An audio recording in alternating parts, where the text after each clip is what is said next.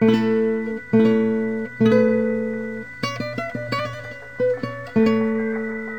mur a des oreilles, conversation pour la Palestine. Une émission proposée par le collectif Wow.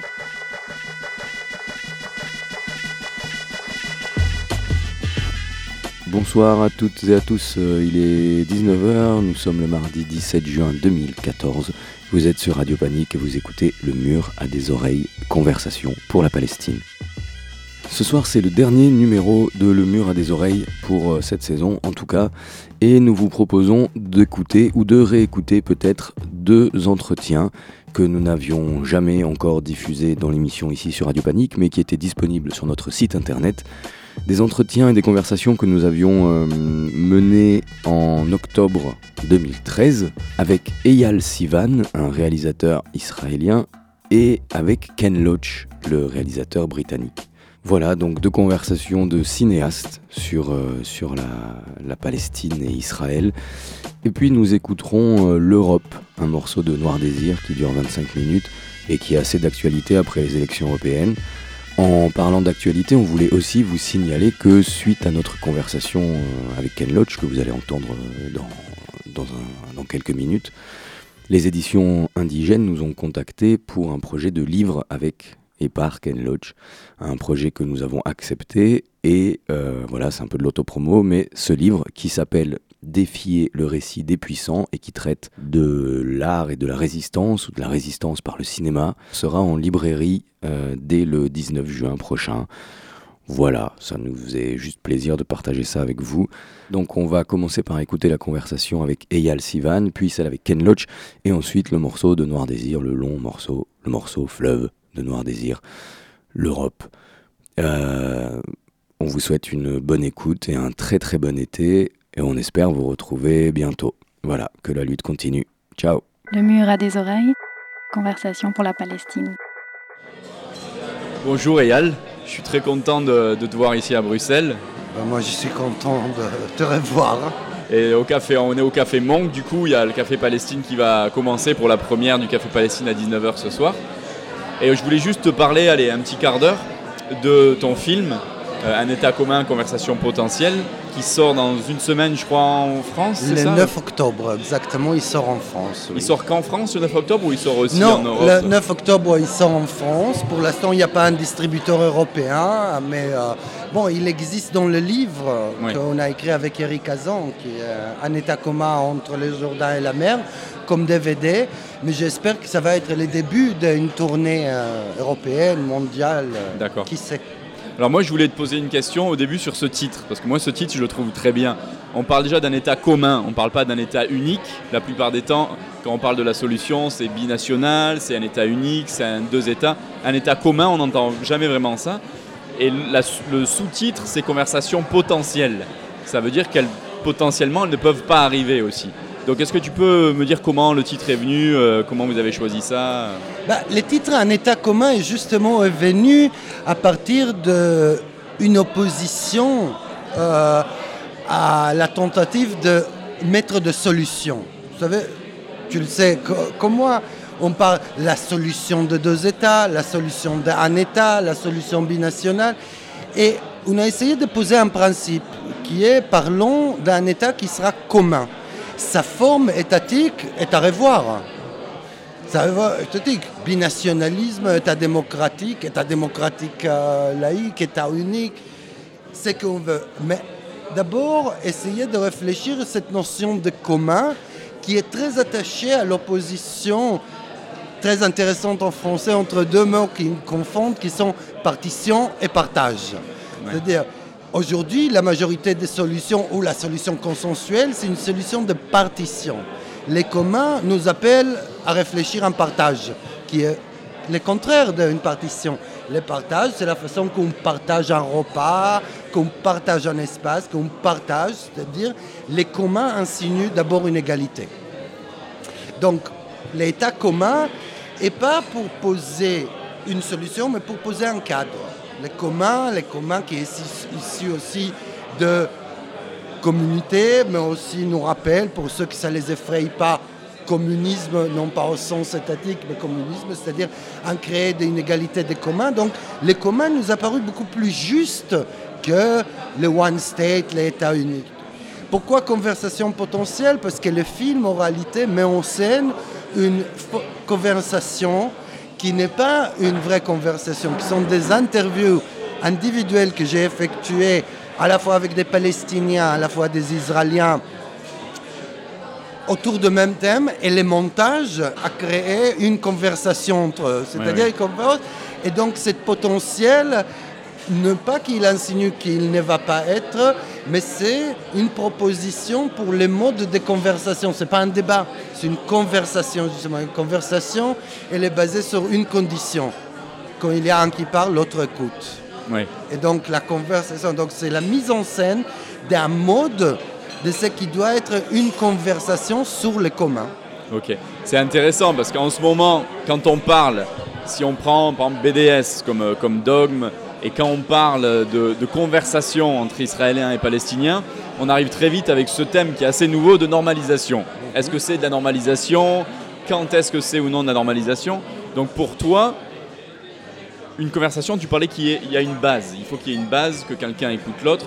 À quel moment cette conversation entre Israéliens et Palestiniens devient la normalisation? Et à quel moment elle peut participer à un futur commun en fait? Eh bien, la question de la normalisation et la question de BDS, comme tu le sais, peut-être certains auditeurs ne m'effrayent pas. Je suis un adepte farouche et je crois que notre mode d'action aujourd'hui doit être à travers la perspective BDS. D'abord, parce que les Palestiniens nous ont appelés à cette mode de solidarité. Deuxièmement, parce que c'est un mouvement mené par la voix palestinienne. Et il est temps que, y compris nous, certains Israéliens qui se voient comme progressistes, suivent et acceptent suivre un mouvement dirigé par des Palestiniens. est un bon exercice déjà.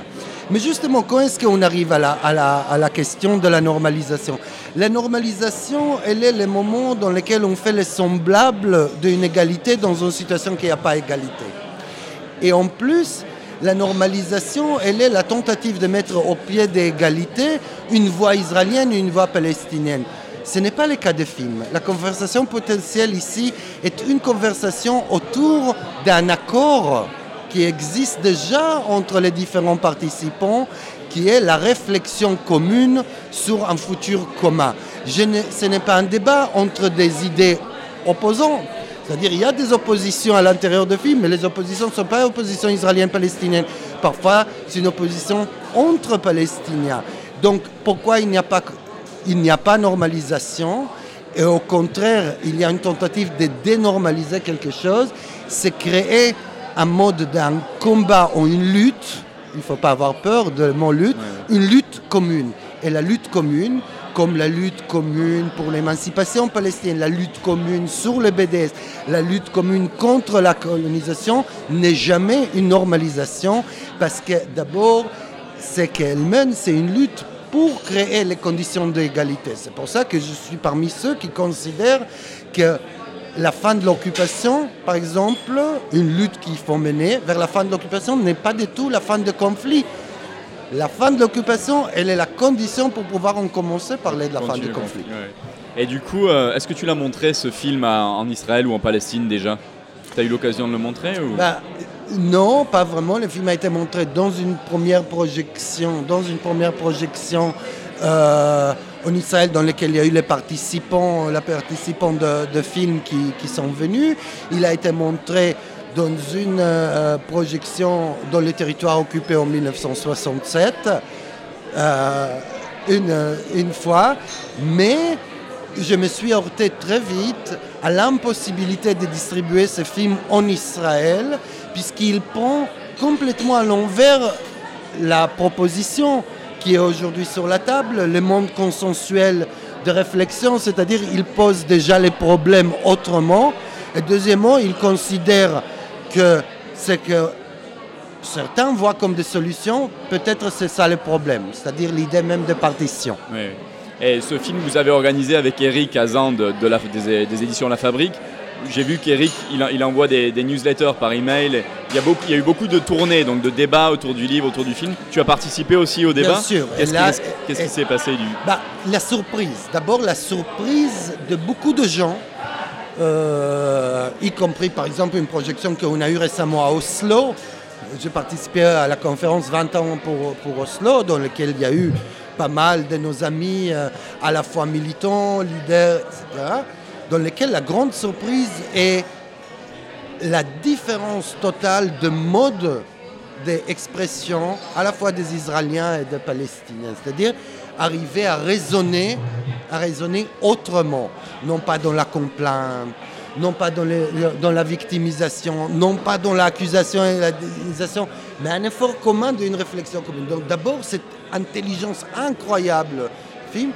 Et deuxièmement, je pense qu'il y a un élément qui a surpris beaucoup, qui est le fait de considérer que la question d'un État unique n'est pas une question hypothétique, c'est la réalité.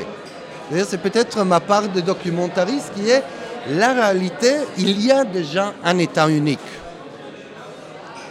non démocratique un État unique d'apartheid, un État unique de ségrégation.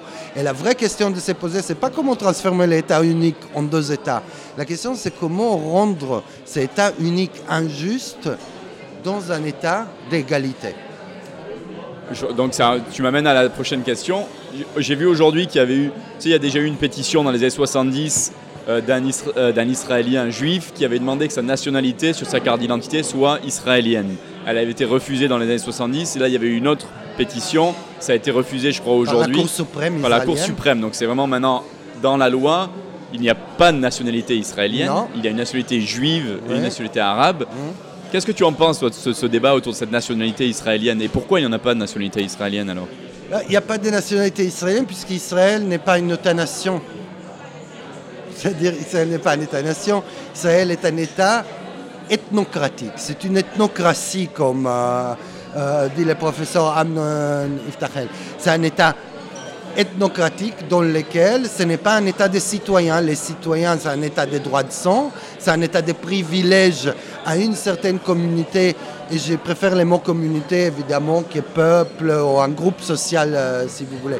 Donc évidemment qu'il ne peut pas avoir une identité nationale israélienne parce que celle-ci dépasse les privilèges de ce qui est les juifs. C'est-à-dire, c'est quand est-ce qu'il y a eu, il y a, eu une nation sud-africaine qui est à la fin de l'apartheid. C'est l'abolition de l'apartheid qui peut créer la nation sud-africaine. Avant, il y avait un État blanc avec une majorité noire, mais c'était l'État sud-africain, c'était la République de l'apartheid d'Afrique du Sud, mais ce n'était pas la nation sud-africaine.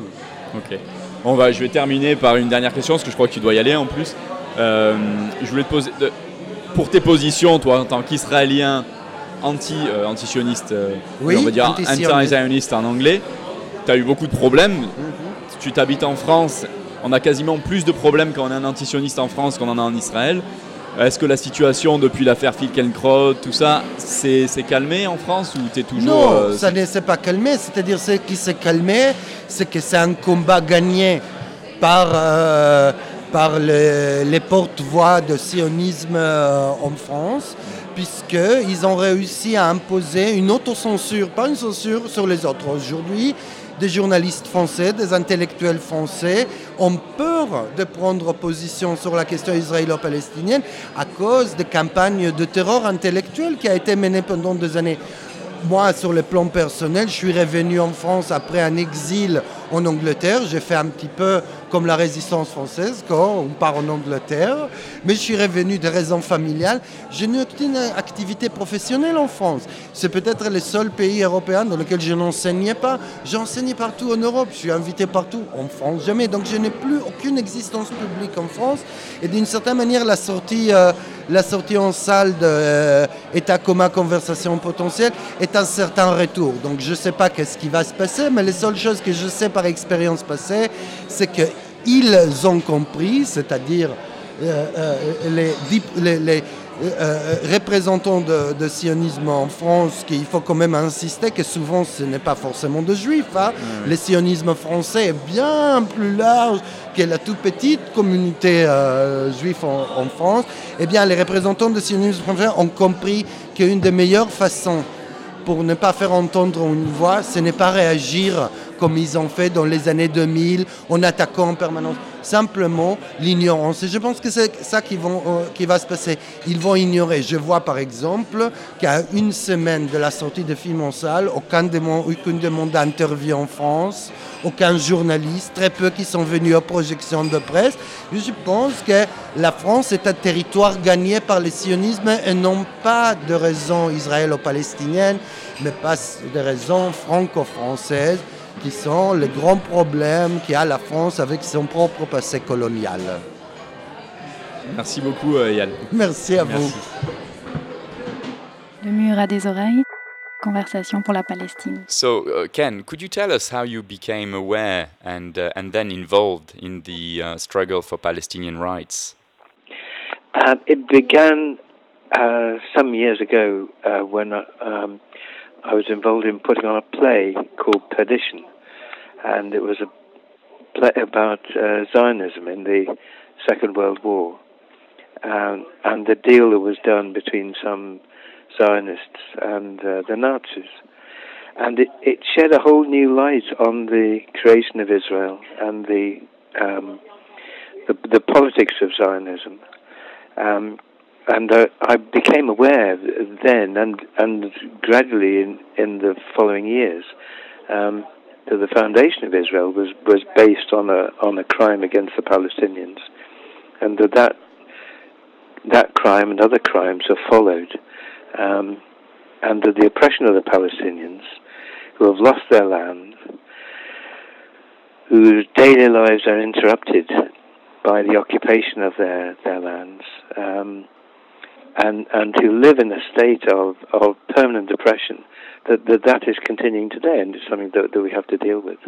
You know, there are obviously a lot of other issues and problems around the world, but uh, in your opinion, what does uh, what makes Palestine so symbolic and so so you know peculiar in, in terms of in terms of the uh, yeah the the struggle uh, well, you're right. There, there, are there's oppression all around the world. There are people who have, who have lost um, lost their land, lost their lives, um, who suffer under dictatorships, who are tortured, and so on. Um, what makes the Israeli Palestine Palestinian conflict special um, is a number of things. Um, first of all, Israel presents itself as a democracy and um, presents itself to the world as a country just like every Western uh, other Western country. Um, its football teams playing European competitions. You know, the map is suddenly with, redrawn to include this little bit of North Africa into into Europe. Um, it it presents itself in, in, this way, while it is in fact committing um, crimes against humanity um, it, it's um, it has produced a, a state in, which is divided on um, in, in, in, like uh, the apartheid South Africa, um, and it's it, it's also supported militarily and financially and through trade by by Western Europe, by by our country in, in Britain, by America, obviously more than any other. Um, and uh, so there is a, there's a massive hypocrisy going on that, that we are supporting a, a, country that claims to be a democracy. We're supporting it in every way, um, and yet it is um, involved in these crimes against humanity, uh, these crimes against international law, crimes against the Geneva Convention, and so on. You, um, there are various uh, tools, I guess, to, to try to change this, and, and one of them is the the call for boycott, divestment, and sanctions uh, that were that was issued in 2005 by the by Palestinian civil society. You were, as far as I know, the, the first major uh, personality, I guess, to, to endorse and support the call for a cultural boycott of Israel. Uh, you, uh, you, helped um, to open the way for, for many others since then to, to join the, this goal. Uh, but people say you shouldn't you shouldn't boycott culture. What would you respond to that? Oh, I don't know about major. Anyway, um, I, I, think um, I think first of all you're you're a, a citizen and and and a, a, person, a human being, um, and, and when you're confronted by by um, by such crimes, you, you have to respond as a as as a human being, um, not um, some kind of pompous title like uh, being an artist or being uh, being somehow above the concerns of everyone else. Uh, so I think first of all you have to respond as just an individual person confronted by the, the, these abhorrent crimes, and that means you you do what you can to to bring it to other people's attention.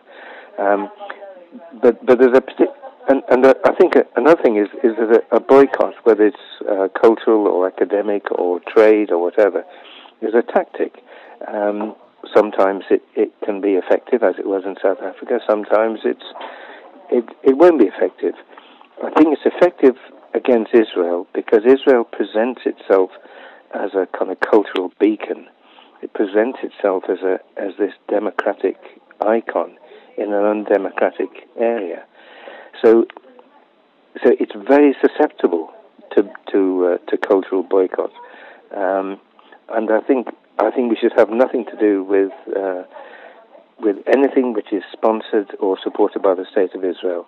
Individuals who who happen to be Israelis um, and who are critical of uh, the actions of the Israeli state, that that's fine.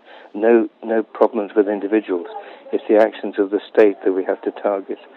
Um, and we, we, we target it because because you can't just stand by and, and see see people live their lives permanently in refugee camps and do nothing. I guess it brings me to my next question. Um, uh, Israel uses art and films to um, for this new campaign that they, they are calling Brand Israel, trying to portray, as you're saying, Israel as, as a democracy, as a state where artists have uh, freedom of, of speech. Um, um, so art is political pretty much all the time, even even if a lot of artists, for example, some that still go uh, and play concert in Israel, say uh, say to the campaign boycott, divestment, and sanction, uh, we are artists, we're not political. We just make music and we make films. We're not political. But as far as you are concerned, all your films are, are political. So for you, can art uh, be a, a tool uh, to fight oppression? Um, yes, I, I, I, think it's. Um, I think the, the basic point is this. I mean, whatever you choose to, whatever stories you choose to tell, or images you choose to show, or um, things that you spend your, your a lot of time working on, what you what you select indicates what you think is important and indicates what your concerns are. Um, so if you do something that is entirely escapist in a world which is full of oppression, that indicates what your priorities are. So something that is like a major commercial film, the people who make it, they, they indicate what their priorities are, which is um, to make a lot of money and to um, just be, be part of that big commercial world. Well, that's their choice. Um, but it has a political context. It, it, it implies a political stance. Um, so I think it's your choices as as a as a filmmaker or writer or painter or whatever implies in, indicates your your priorities. So so you, you can deduce politics from those things, um, and uh, yeah, so so sure, art is most art has a political context, a political implication. Um, absolutely. Have you heard about this film called World War Z, like produced and with Brad Pitt in it? Have you heard about this film? No, no, no. What is it? There is this virus around the world. People are dying and people are turning into zombies or something.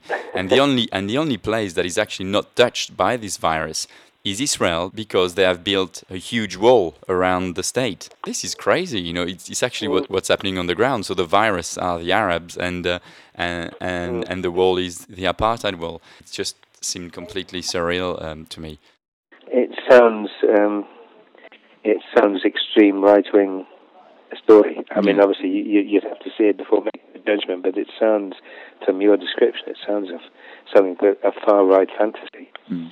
Um, I mean, it's interesting that that uh, Israel revealed itself by its friends um, on the walls in in in the in the north of Ireland, which, as people will know, is uh, has a long history of being split along um, along um, those who support the, the, the Republican cause uh, and uh, those who support the, the loyalist cause. Um, the, the loyalists, um, on their walls, they have the flag of Israel and they have the flag of the, the Broederbond and the, the South African whites. In the, on the Republican side, they have the flags of the Palestinians and the ANC. And it's, it's curious how these alliances reveal so much about um, about what people really think and you know where their loyalties really are. You, have you've you've, uh, you've mentioned the uh, right wing propaganda. Uh, are you worried about the rise of the right wing, and also uh, actually most worrying, worryingly about the rise of extreme right wing ideas and concepts all over Europe? It reminds me of the early 30s, which is very scary.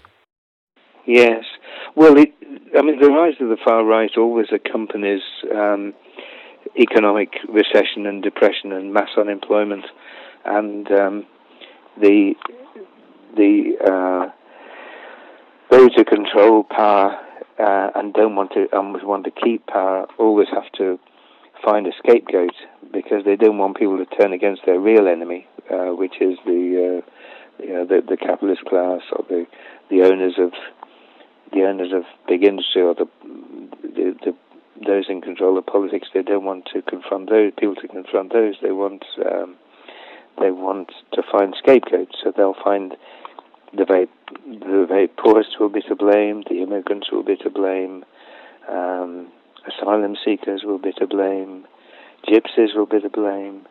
So the, the it's the, the the right wing choose the most vulnerable, the most weak, to blame for the for the crisis that's uh, in their economic system, and of course mass unemployment.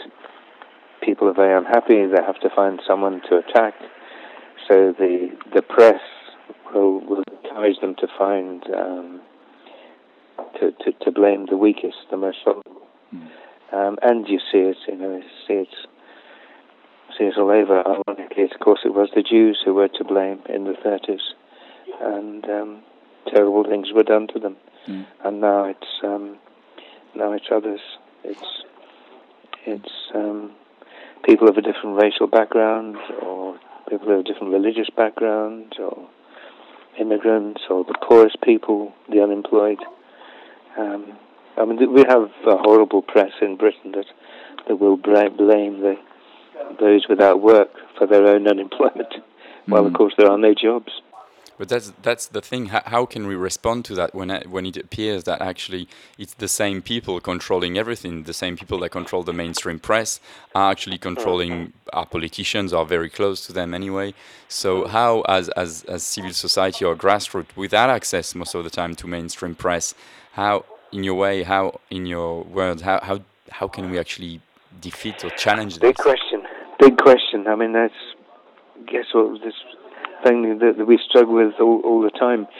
I think in in the end there are, there is no home but politics. You know, you have to you have to turn turn to politics, um, and you have to make an analysis of the the situation, the economic political situation, and uh, organize uh, resistance. And uh, how that resistance is organized is always the big question.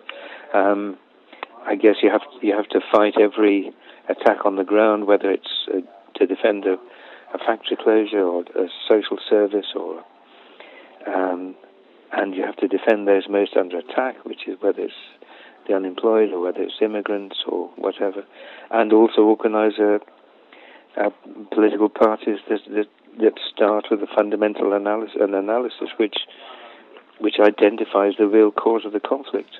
Um, and the the problem is we've we've been beset by, by parties that have a false analysis. So we've had the we had the Stalinist parties of the left for many years, which led people into a, a blind alley. And we've had social democrat parties, which have said, "Oh, you can reform the system. You know, we can we can make this system work in the interests of, of everyone, which of course is a fantasy because it never will. Um, so I suppose it's it's not only a turn to politics, but it's a turn to what politics, and uh, that that's the big question. I mean, people struggle with that all the time, and uh, are struggling with it now every mm-hmm. Actually, uh, your uh, last film that you've just finished shooting touches upon those points, I guess, as well. You know, uh, people that are um, that are put aside because of their political views.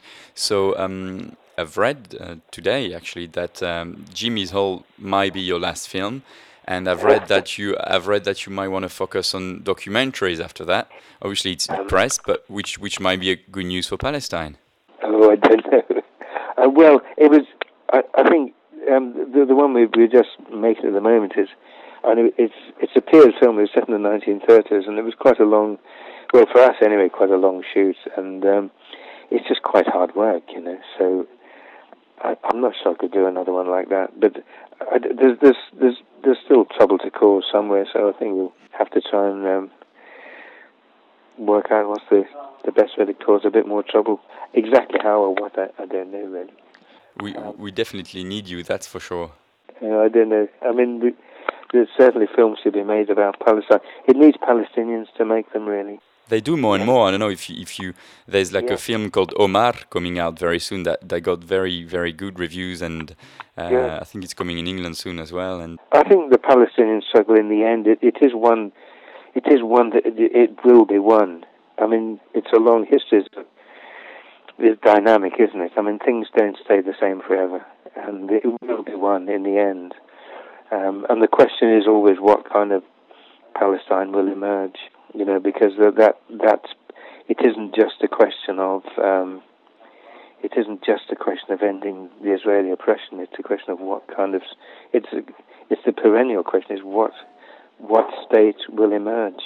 Will will it be in the interest of all the people, or will it be again dominated by um, one one wealthy class that's that will oppress the rest of the people, even, you know, whatever their whatever their background. Yeah. And um, so it's what kind of state will emerge is always the big question. Yeah, I think you're you're right. That's the biggest question because uh, I think Palestine is is a, a window of what's going you know what what's wrong in this world but palestine is also potentially a door of what world what world we could live in and uh, but that's that's the really big question ken uh, thanks, uh, thanks a million. Best of luck with the editing. All, all the best to Rebecca, Anne, and, and the team, and uh, hopefully uh, we'll meet in person uh, soon enough. Yes, yes, and, and, and to you, Frank and Jan and Leah and, and all, all the thanks, all everyone there. Okay, thanks, all the best. Thanks. See bye you soon. Thanks. Bye. Bye. Bye. Bye.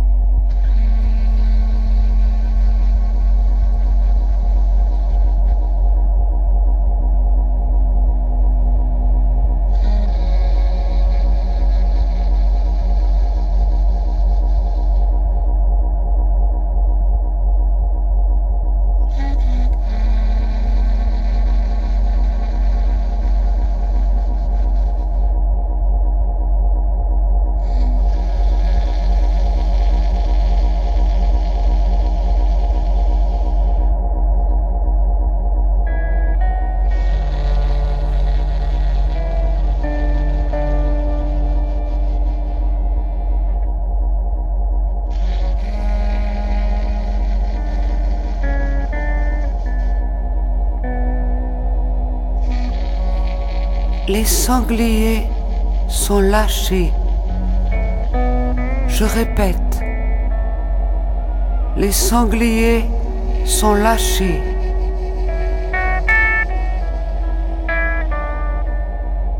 Les petits patrons font les grandes rivières de diamants.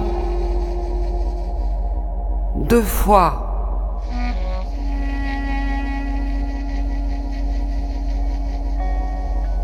Les roses de l'Europe sont le festin de Satan. Je répète,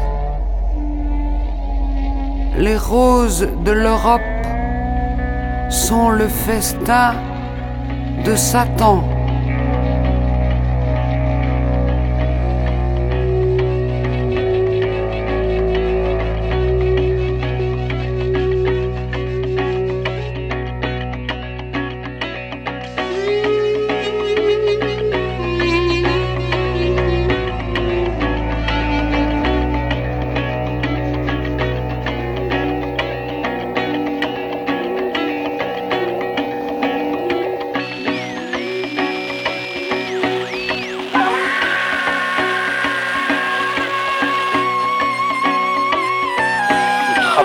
actuellement pour l'Europe.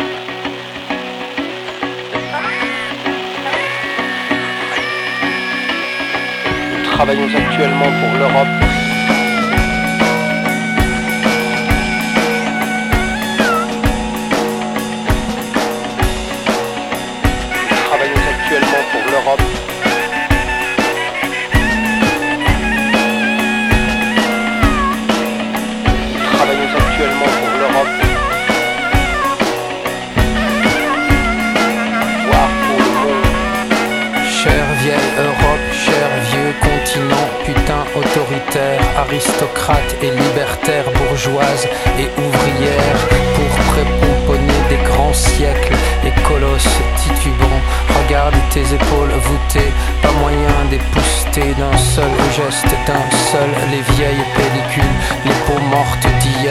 tabula.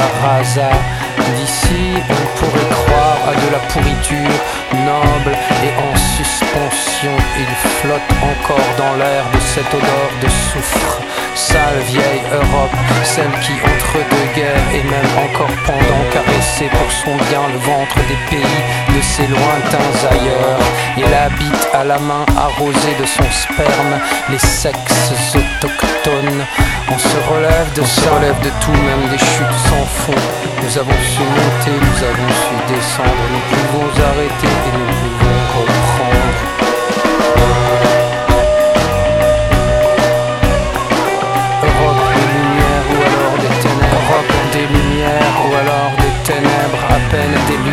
dans les théâtres d'ombre, à peine une étincelle dans la nuit qui s'installe. Et puis se ressaisit, et puis l'aube nouvelle après les crimes d'enfance, les erreurs de jeunesse, on n'arrache plus les ailes. Des libellules d'or.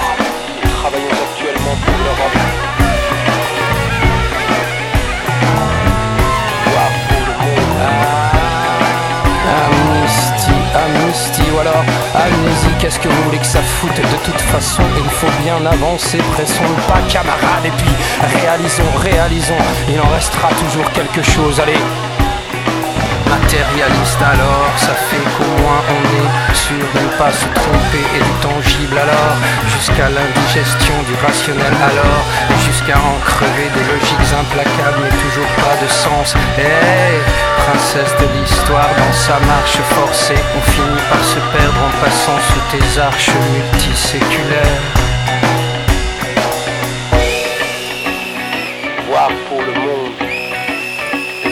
actuellement pour l'Europe. On est passé de tes arcanes, passé, passé de tes arcanes, passé. On est passé de tes arcanes, passé au charme technocrate. Alors l'Europe, alors l'Europe, alors l'Europe, alors Bruxelles, Schengen, Strasbourg, Maastricht. PIB, PIB, CEE, Euratom, OCD GATT. Protégez-nous, marchez de cet ami commun d'un monde si petit. Euro, monnaie unique, Nasdaq et CAC 40, orgiaque, idyllique, faites de la poésie. Soutenez la culture, produisez du spectacle et de l'entertainment, comme on dit chez nos frères d'outre-Atlantique et TOC. Anciens Européens, nouveaux maîtres du monde, pendant que le dragon asiatique rêve fait ses étirements, il est beau et puissant, crache du feu gentiment pendant, pendant. Ernest Antoine Seyeur fait son apparition et nous déclare sa flamme. Il nous aime et nous dit Nous ne sommes pas comme les politiques soumis à la pression de la rue. Et on entend au loin résonner les clameurs de la foule, les monde ensemble, les défilés glorieux, et puis, et puis la lutte des classes. Mais maintenant c'est sérieux, et bébé c'est sérieux. On ne croit plus en rien, nous montons de toutes pièces business et basta. On chevauche pas Pégase, ça c'était pour l'extase et l'extase, c'est fini. Extension. Expansion si possible, mais pas de rêve à porter, seulement des dynamiques. D'abord la thune bébé et le reste suivra et le reste viendra. C'est ce qu'on dit, je crois, en cette époque la bénie des globophages. Chère vieille Europe, dirty lady, ta tête connaît à peine tes jambes qui souvent ne comprennent pas tes bras. Comment ça marche encore déjà? Comment ça marche un corps étranger à son corps? On ne sait pas, on s'en fout, on s'embrasse quand même et puis on a raison sale vieille Europe, te souviens-tu de la force brutale? Occident mal luné, guerre brûlante, guerre froide Et enfin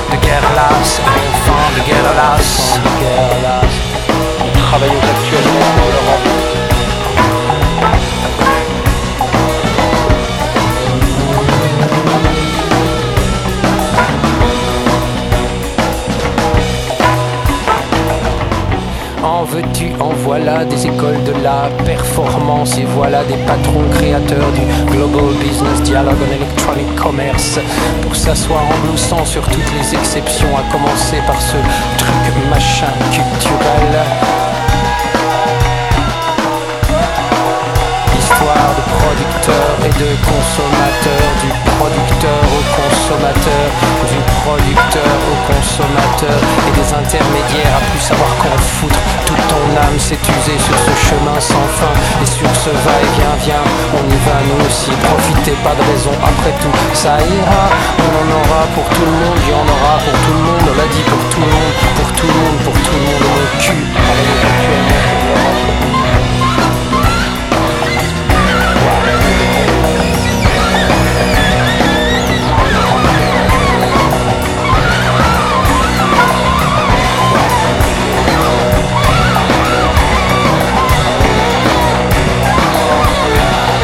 hauteur vas-tu ériger tes remparts Ou vas-tu repousser tes nouveaux murs d'enceinte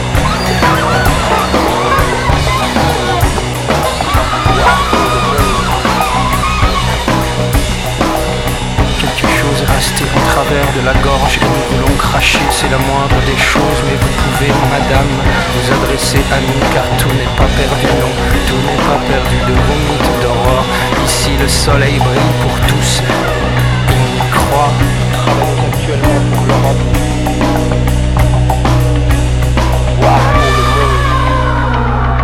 Quelque chose est resté en travers de la gorge et nous voulons cracher, c'est la moindre des choses. Mais vous pouvez, madame, vous adresser à nous, car tout n'est pas perdu, non, tout n'est pas perdu.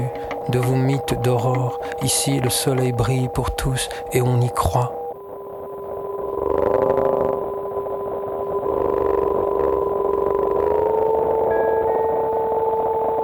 La vérole sur vos gueules. Je répète, la vérole sur vos gueules.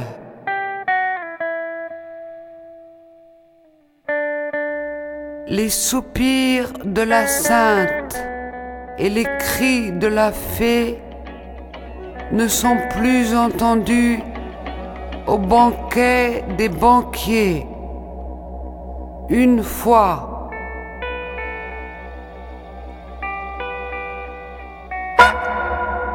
La marmite de l'ermite est remplie de rubis.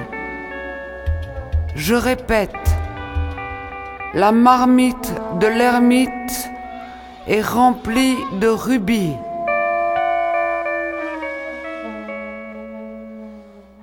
La vieille Europe est la maquerelle des balais roses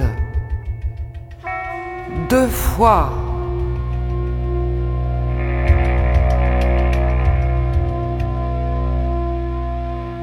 Quand les sirènes se taisent, les rapaces gueulent. Je répète, quand les sirènes se taisent, les rapaces gueulent.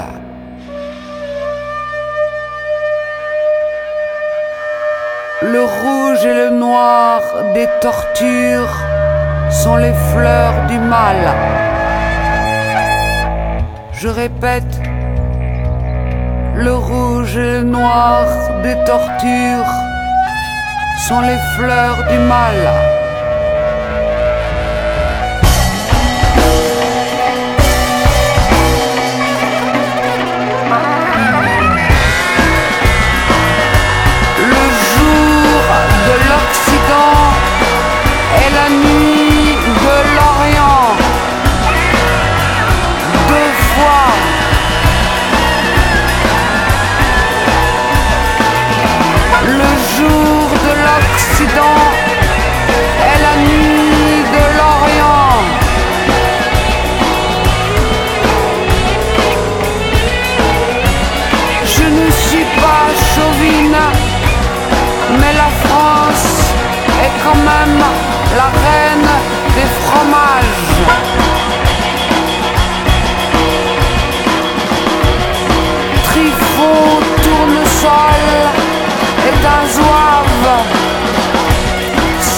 croire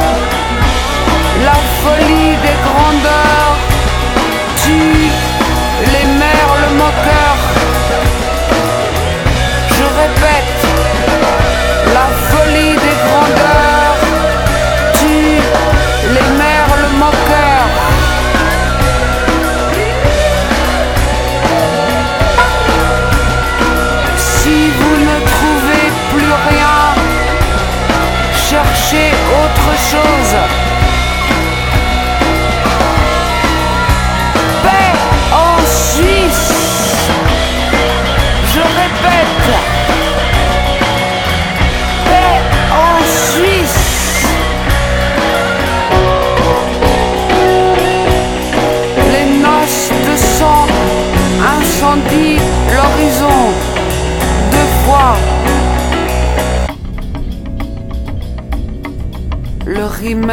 l'Europe coule sur les plastrons. Voir pour le monde. Deux fois. Nous travaillons actuellement pour l'Europe. La vie commence maintenant. Et maintenant. Et maintenant. L'Europe est une petite déesse mortelle. Deux fois. L'enfance de l'art est un lever de soleil. Je répète, l'enfance de l'art est un lever de soleil.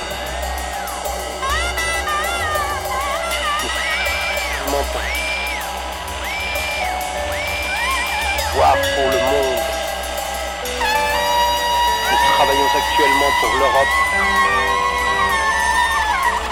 voire pour le monde. Nous travaillons actuellement pour l'Europe.